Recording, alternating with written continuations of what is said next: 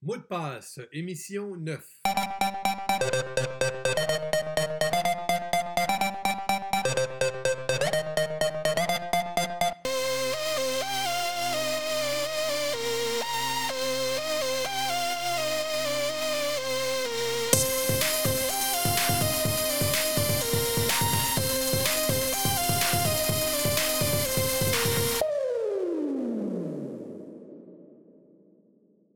Bonjour à vous tous, mon nom est Roberto Gauvin, je suis spécialiste de l'éducation et entrepreneur d'école chez Cyber Nouveau-Brunswick et bienvenue à ce neuvième épisode de Mot de passe qui est offert en balado diffusion. Toutes nos émissions seront disponibles sur mon blog en visitant l'adresse robertogauvin.com. Nous voulons par cette série vous informer et participer au développement de la cybersécurité dans les écoles francophones du Nouveau-Brunswick, présenter des possibilités de formation postsecondaire et continue, ainsi que rencontrer des personnes qui, justement, travaillent dans ce domaine et qui pourront nous nommer des pistes de réussite, nous aider à comprendre les enjeux importants de la cybersécurité, nous aider à apprendre à développer une attitude sécuritaire dans l'utilisation des réseaux informatiques et découvrir un monde de nouvelles possibilités. Voici donc ce qui vous attend au courant des prochaines minutes, les semaines à venir. Merci d'être là et bonne écoute.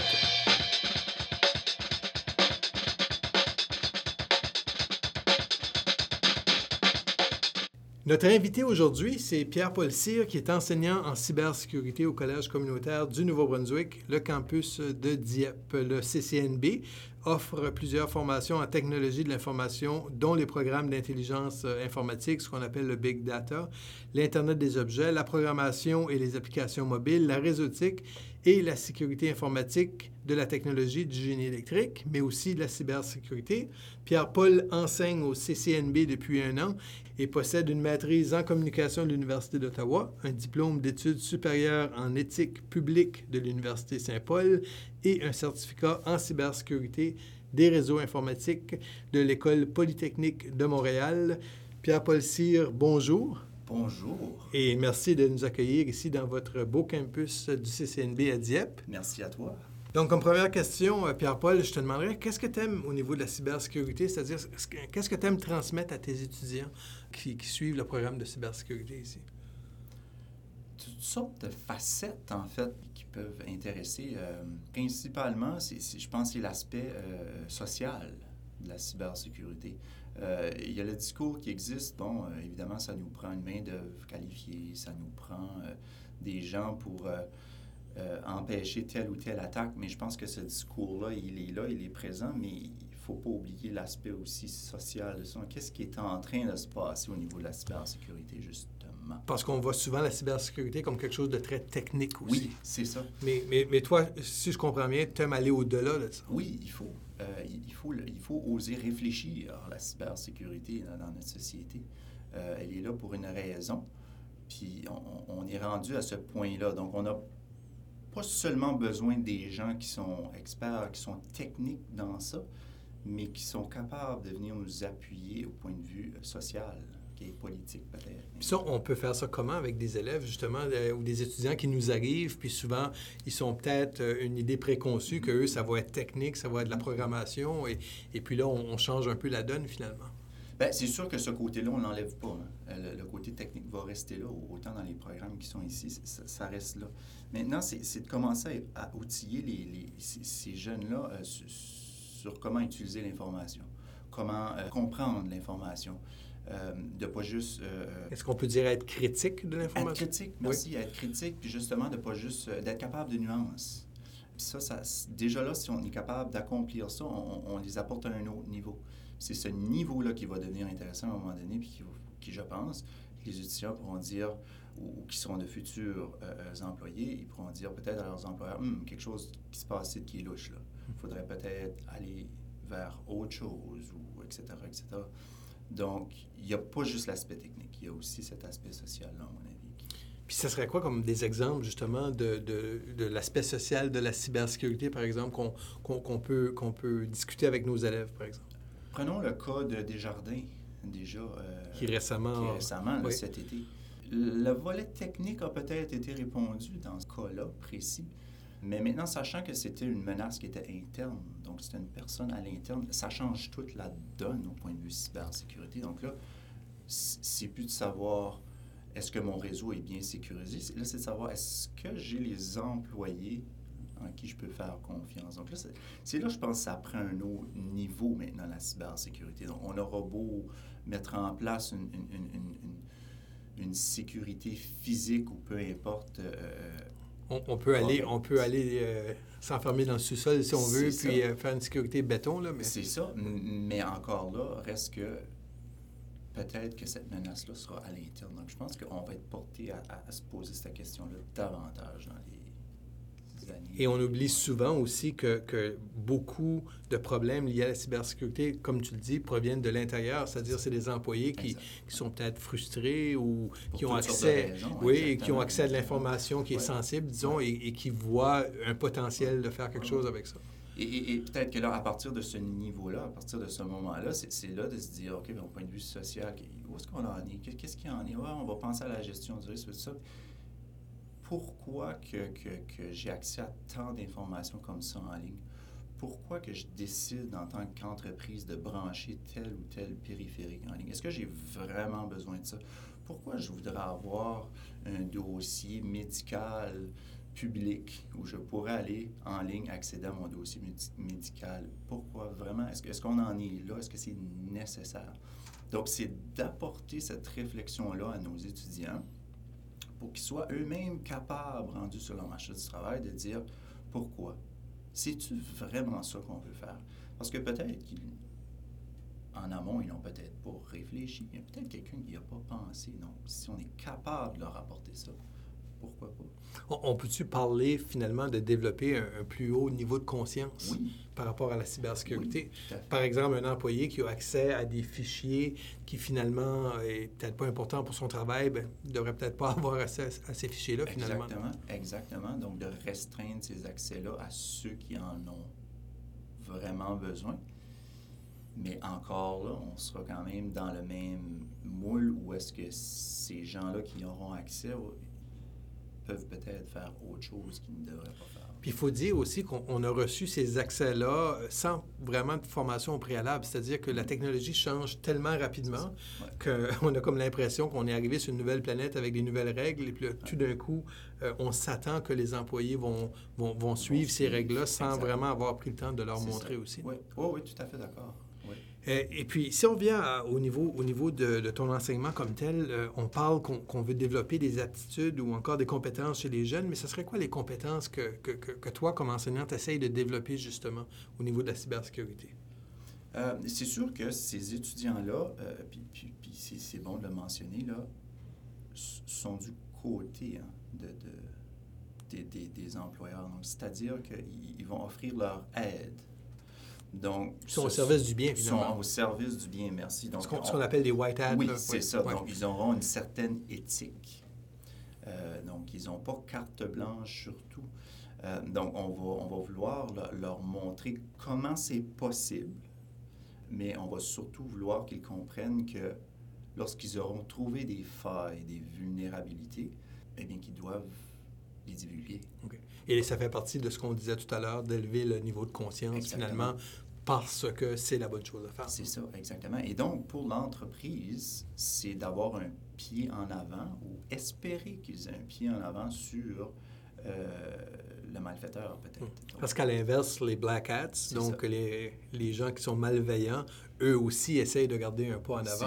Donc finalement, c'est une compétition à, à, qui va arriver euh, le premier. Et, c'est pourquoi on, dit que la sécurité... Euh, un processus dans ce sens-là. Donc, on pourrait dire la cybersécurité. Donc, c'est-à-dire que c'est pas parce qu'on aura mis en place une sécurité physique, une sécurité sur le réseau, euh, qu'on aura une gouvernance en place dans l'entreprise que tout est beau. Que c'est réglé. C'est ça. Hmm. Ça continue, ça continue et ça continue. Donc, il faut préparer ces jeunes-là à cette réalité-là. Donc, c'est pas seulement un bouton qu'on ira peser et que ça sera réglé.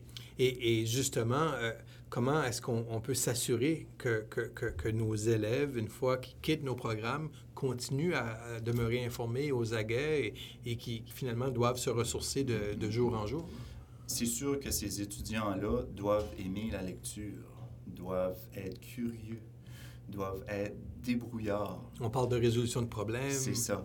Donc, ils doivent être en mesure on oublie les procédures. Au départ, on va les accompagner, c'est certain. Mais lorsqu'il y a une attaque, lorsqu'il se passe quelque chose en entreprise, il n'y a pas de procédure. On pense euh, en dehors de la boîte, finalement. C'est ça. C'est-à-dire qu'il va y avoir une procédure, il devrait avoir une procédure. Un protocole en place. un protocole pour la gestion de crise, ces choses-là, on s'entend.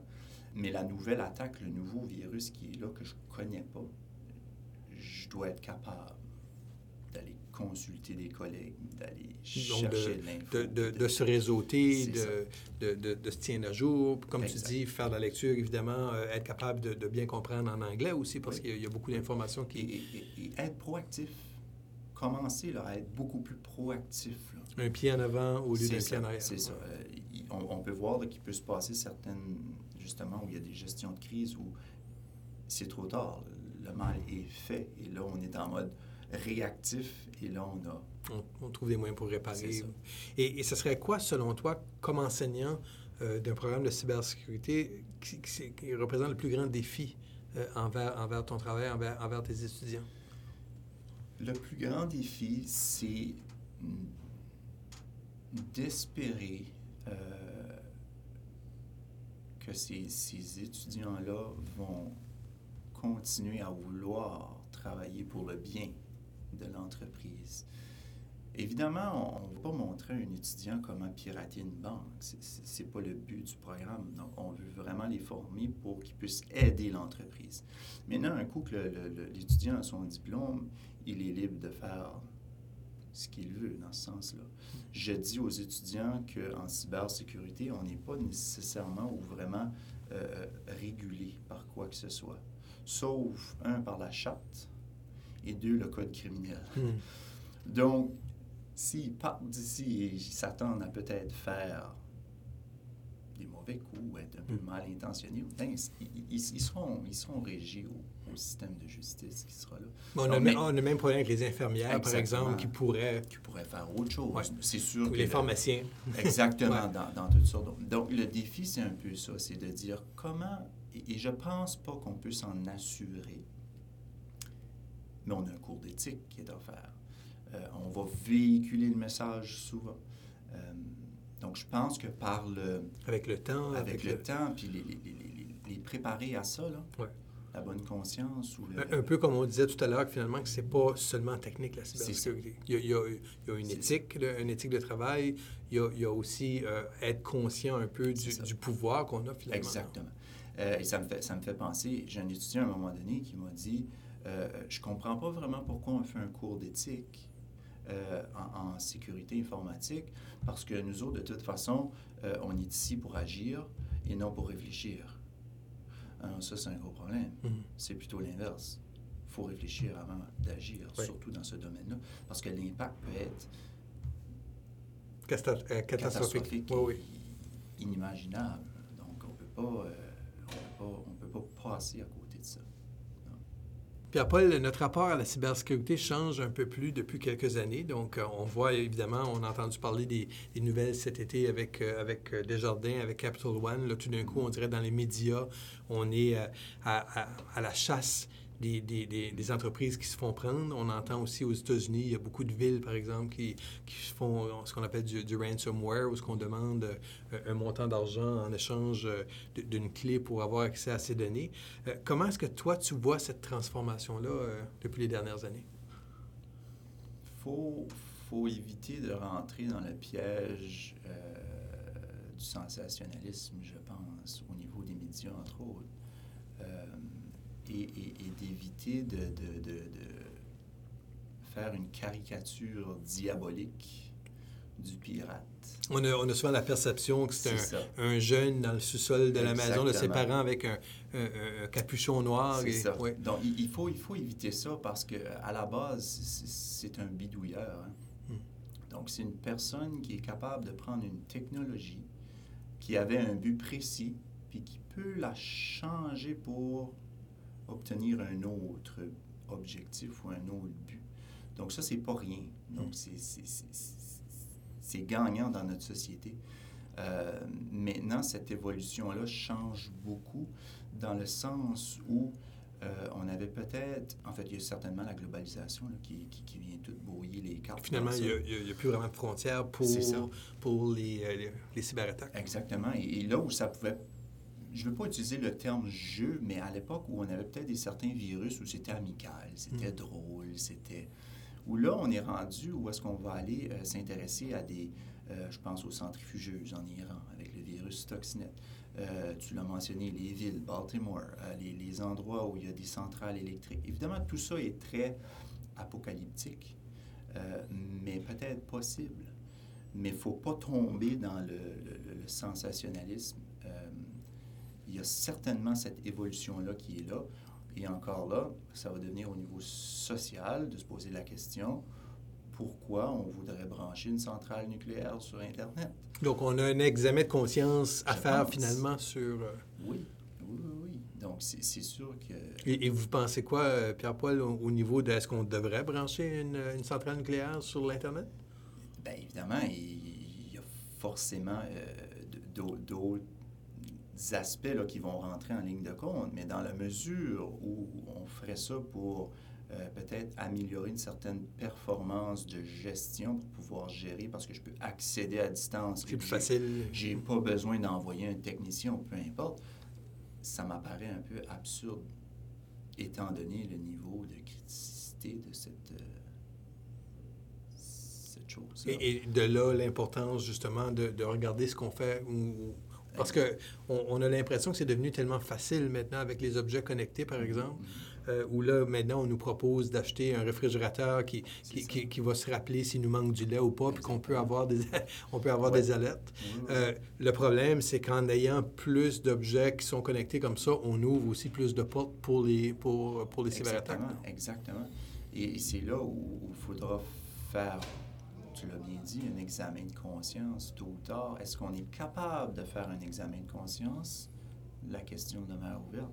Jusqu'à quel point, bon, on l'a vu euh, avec, avec euh, euh, Snowden, où il a, il a dévoilé toutes sortes de choses, mais est-ce qu'on a eu l'examen de conscience souhaité? Parce que là, on parle de, de divulgation d'informations. Là, on parle aussi de contrôler à distance. C'est ces choses-là. Écoute, on en a parlé un petit peu tout à l'heure, mais j'aimerais revenir sur la question comment on fait pour, euh, avec tous ces changements-là, pour, demeurer vigilant, mais informé aussi au niveau de la cybersécurité? Euh, écoute, il y a, évidemment, il y a toutes sortes de, sites Internet, il y a toutes sortes d'organismes qui peuvent nous, sécurité publique, par exemple, euh, l'organisme fédéral va nous aider beaucoup sur différents types d'alertes, ces choses-là. Donc, on est capable d'aller puiser notre information là. Finalement, on ne peut pas être seul. Hein? On doit travailler non, avec, avec des gens. Exactement. Il faut, faut, éviter le, le, le, les silos. Hein? Toujours. Euh... Puis encore là, c'est que ça va tellement rapidement qu'une source d'information peut vite devenir peut-être désuète. Donc, on en a besoin de. Ça doit être renouvelé constamment. Constamment. Puis... Euh, donc, oui. Parce qu'on parle souvent aussi des, euh, du SOC. Donc, je ne sais pas si tu peux nous en parler brièvement un petit peu. Euh, par exemple, si c'est des gens qui vont travailler ensemble justement pour, euh, pour assurer une réponse à, à certaines exact. menaces, par donc, exemple. Les SOC, hein, les Security Operations Center. Donc, on a des centres, disons, d'opérations cybernétiques où on va être capable d'avoir de, de, un certain monitoring de l'information qui circule dans un réseau, puis là, de prendre des décisions. Euh, en conséquence. De plus en plus, ils sont présents parce que les entreprises ont peut-être tendance à délaisser ou à sous-traiter cet aspect sécurité-là, puis de, de sous-traiter un, un, organisme qui aura l'équipement, qui aura le, le, le savoir-faire pour justement... L'infrastructure et les connaissances. merci, oui. pour, pour euh, régler ça. Si on revient au niveau des programmes d'études ici au CCNB, bien, évidemment, souvent, on entend parler qu'il y a un manque de main-d'œuvre euh, dans le domaine de la cybersécurité au Nouveau-Brunswick, comme au Canada, comme ailleurs euh, sur la planète. Euh, comment ça se passe avec les offres de programmes que, vous faites? Est-ce que vous êtes sollicité, par exemple, par les employeurs? Est-ce qu'ils recherchent des choses spécifiques? J'ai entendu, moi, de mon côté, qui est l'organisme CyberNB, qui, qui, qui, nous a expliqué que heureusement, en fait, et c'est bon, c'est que les collèges sont en avant de la vague. Hein. Donc, ça s'en vient. Les emplois vont, vont, vont, vont suivre. Venir, vont suivre. Donc ça, c'est positif. On est en lien toujours avec le, les, certains employeurs qui sont là, qui vont venir nous, nous contacter. Maintenant, ce problème de main-d'œuvre-là, et, là, je ne suis pas un, un, devin non plus, mais on peut peut-être penser que c'est un domaine qui est très euh, pointu au niveau confiance. Hein. Donc, c'est-à-dire que je ne peux pas aller chercher n'importe qui, n'importe quand, n'importe comment. Je vais vouloir avoir confiance en cette personne-là. Donc, la question, ça serait de dire, est-ce que c'est une des raisons pourquoi il y a un manque de, de, de, de main-d'œuvre? Euh, la question demeure ouverte.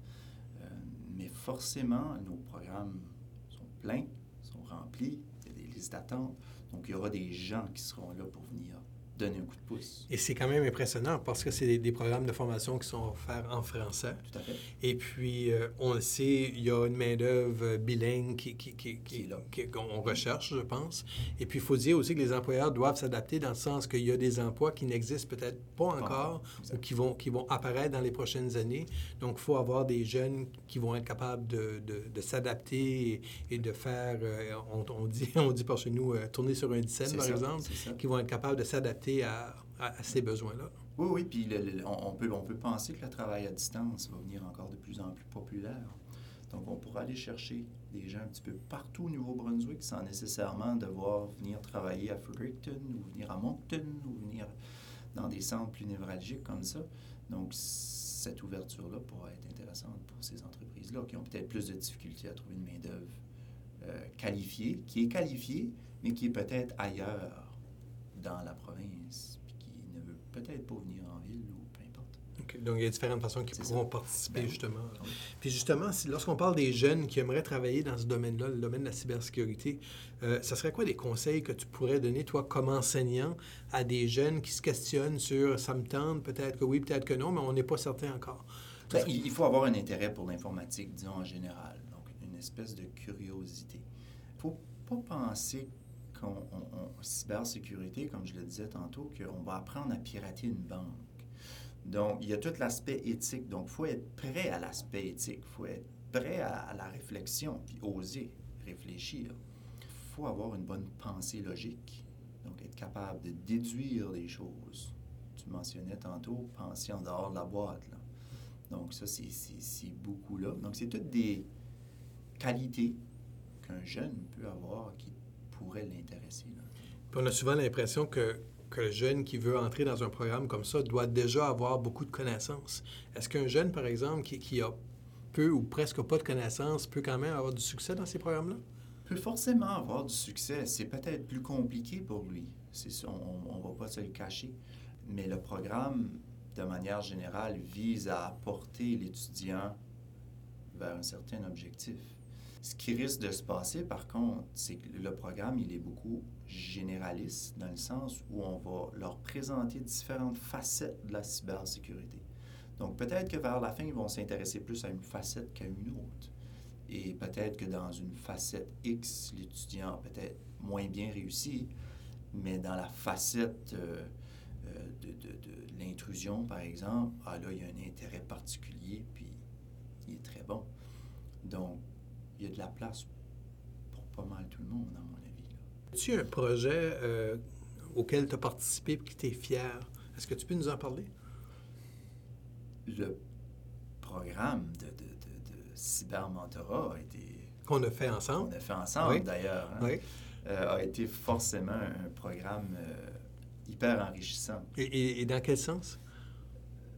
Probablement dans le sens personnel il euh, n'y a rien comme accompagner une personne, une personne, versus 30 personnes. Donc, pour, nos, pour, pour, pour, nos auditeurs, c'est un programme qui s'adresse à des jeunes secondaires qui sont euh, généralement en 12e année dans un programme qu'on appelle le programme Coop.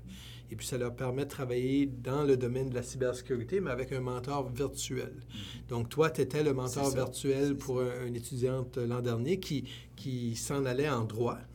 donc, donc, il faut dire que c'était pas en, cybersécurité ou, quelque chose de très technique. C'était vraiment en droit. Sauf qu'elle a exploré le côté de la cybersécurité dans son futur travail comme avocate.